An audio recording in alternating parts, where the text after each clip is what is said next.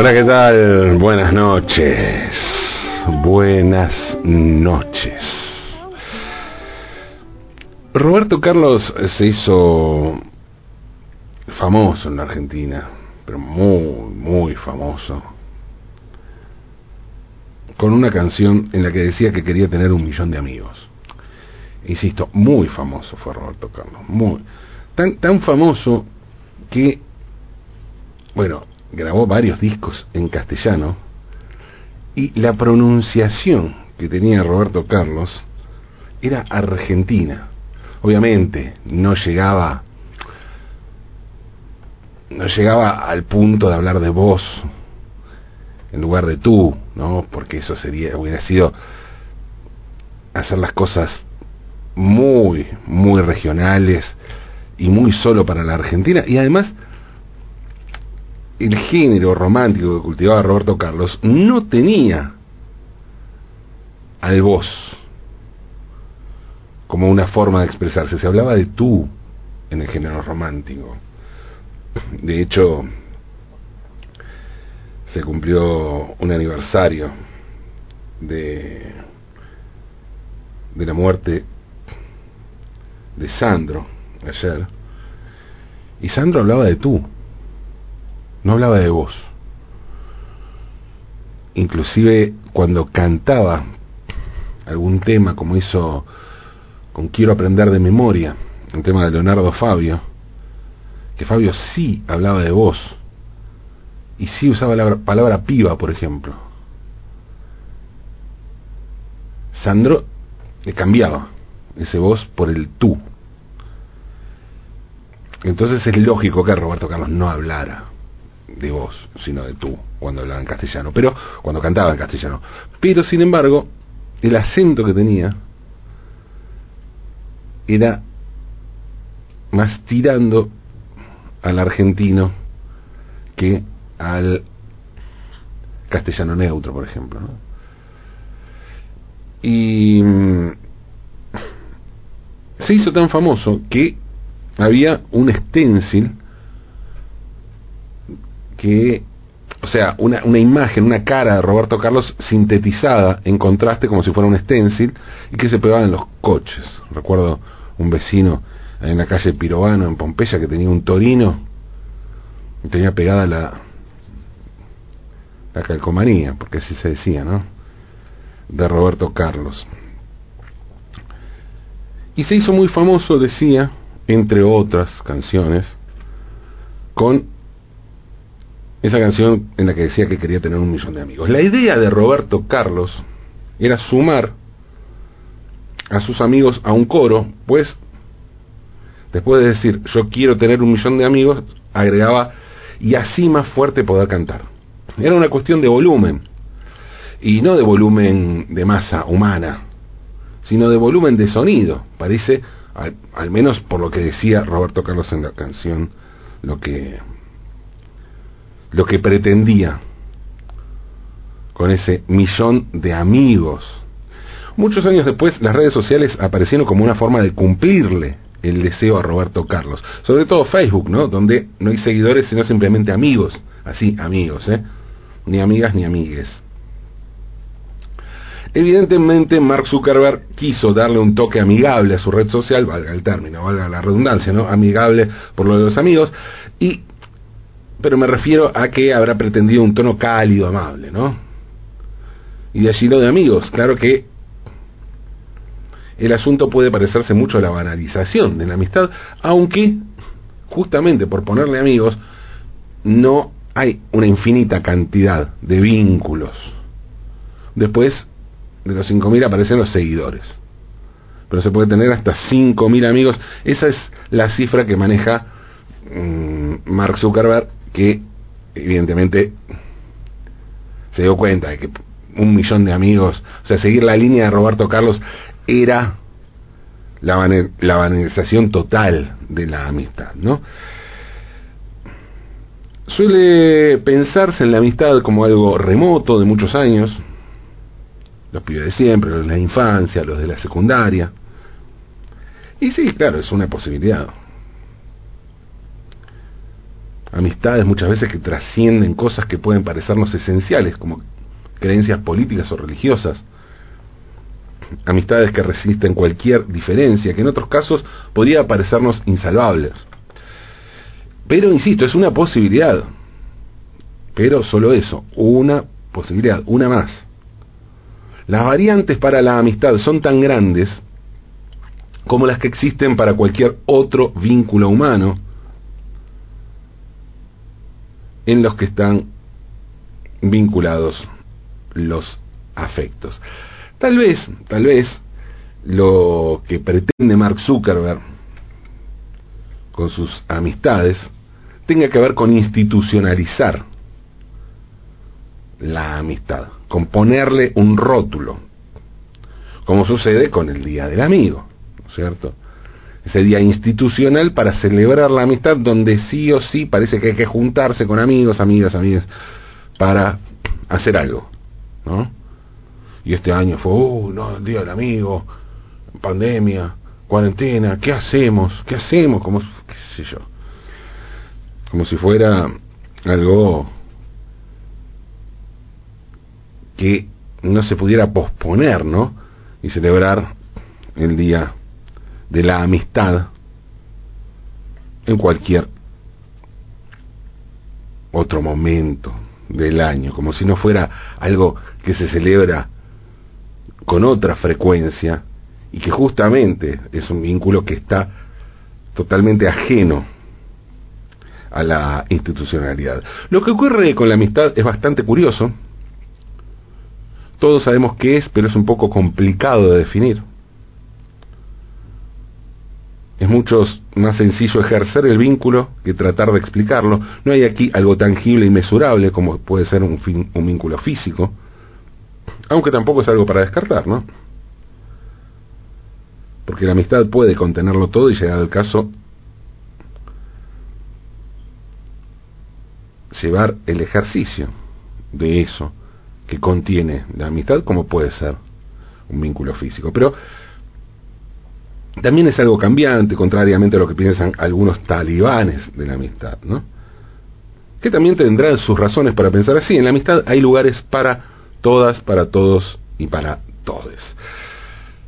Tanto que hay una cosa así medio de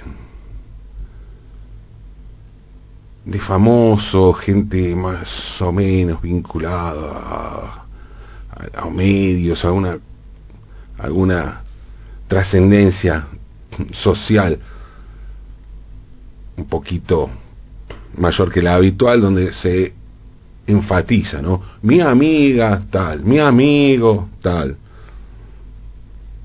Cosas que a veces no sé si resultan del todo creíbles, ¿no?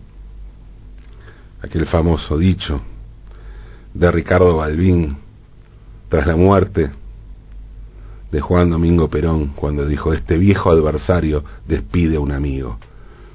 Bueno, qué sé yo, había amistad allí, por ahí la había.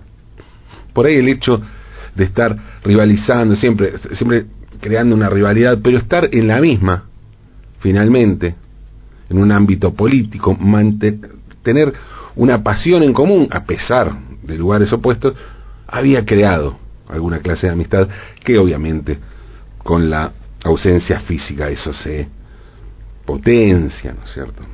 El recuerdo surge así de muchas maneras e inclusive puede estar como amistad, ¿no? Personalmente tengo amigos entrañables desde hace muchos años. Tengo un amigo, un hermano de la vida, que es Marcelo Mercante, vive en Barcelona, y con él atravesamos parte del secundario, la juventud, y luego también la distancia. Cuando Marcelo se fue a vivir a Barcelona, la amistad con Marcelo se mantuvo a pesar del Mediterráneo y del Océano Atlántico, pasó de las cartas de puño y letra a la videollamada, pasando por el teléfono de línea, en llamadas muy breves, era carísimo. Fax, correo electrónico, WhatsApp. Tengo otro amigo querido que es Fabio, con quien hace tiempo no nos vemos, pero tuvimos momentos en los que nuestras vidas transcurrían juntos y cuando se fue a vivir a Cura Brochero, en Tras la Sierra, Córdoba, nos escribíamos seguidos. Nos mandábamos cartas, por ahí muy extensas, pero era el, tener ese vínculo, ¿no? Creo que las amistades por carta tienen un agregado hermoso, no tengo más de eso. No tengo más de ese tipo de amistades.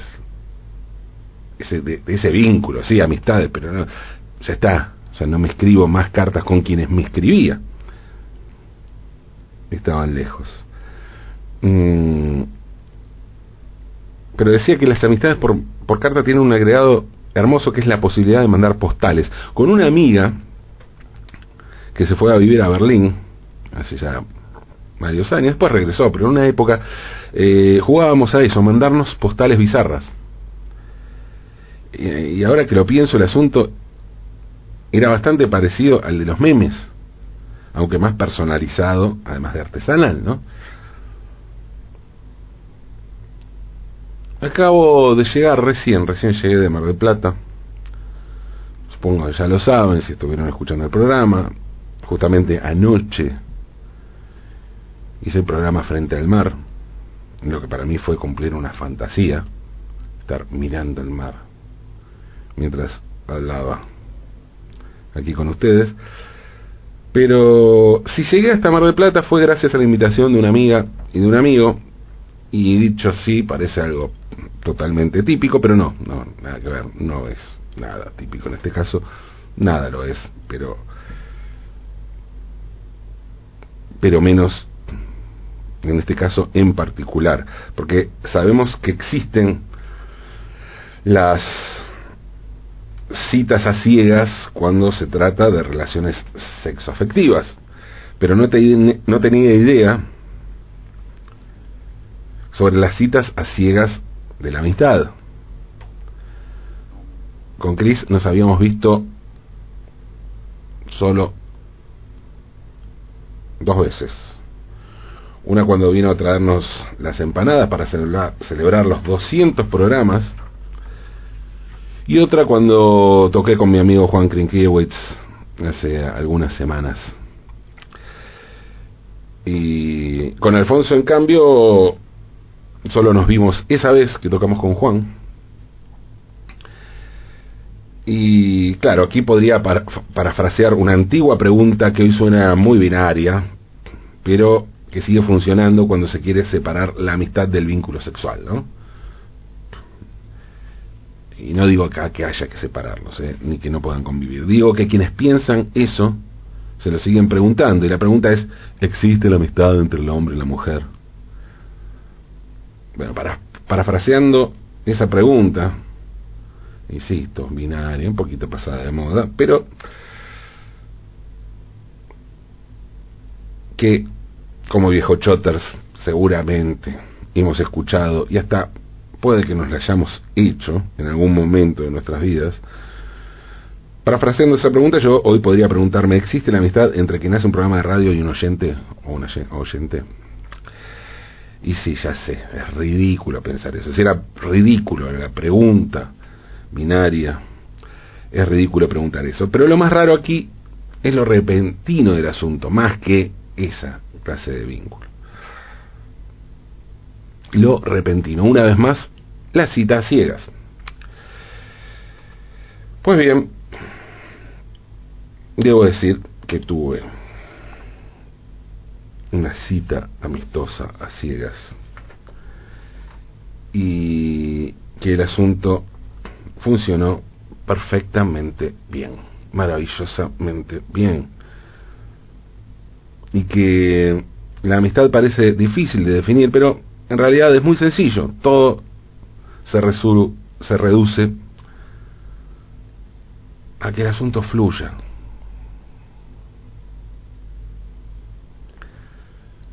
a que estemos cómodos, a que no haya tensión, pero no tensión solo la tensión que se puede generar entre las personas, no, la tensión de uno de no estar, de, estar con cierto cálculo, ¿no? De ver si se puede o no hacer determinada cosa. Cuando eso no sucede, cuando la cosa fluye de verdad, allí creo yo que aparece la clave de la amistad. Aquí estoy de vuelta, después de una semana en Mar del Plata, en la casa de Cris y Alfonso. Todo fluyó, todo fue hermosamente relajado, o relajadamente hermoso. La pasé genial, estoy feliz. Sí, ya sé, estoy contando algo que es absolutamente personal, pero que tiene que ver con preguntarnos, con algo que puede ir más allá y es preguntarnos sobre algo tan sencillo y a la vez tan complejo como puede ser la amistad. La pasé genial y estoy feliz, decía. Y lo más importante, me di cuenta de que la amistad es inclasificable y puede surgir cuando menos te la esperas. No, esto no es una red social, esto es la vida. Gracias Cris, gracias Alfonso, gracias Jero, gracias Valen. Hasta la amistad siempre amigos, amigas, amigues. Hasta la amistad, siempre, aunque es de noche.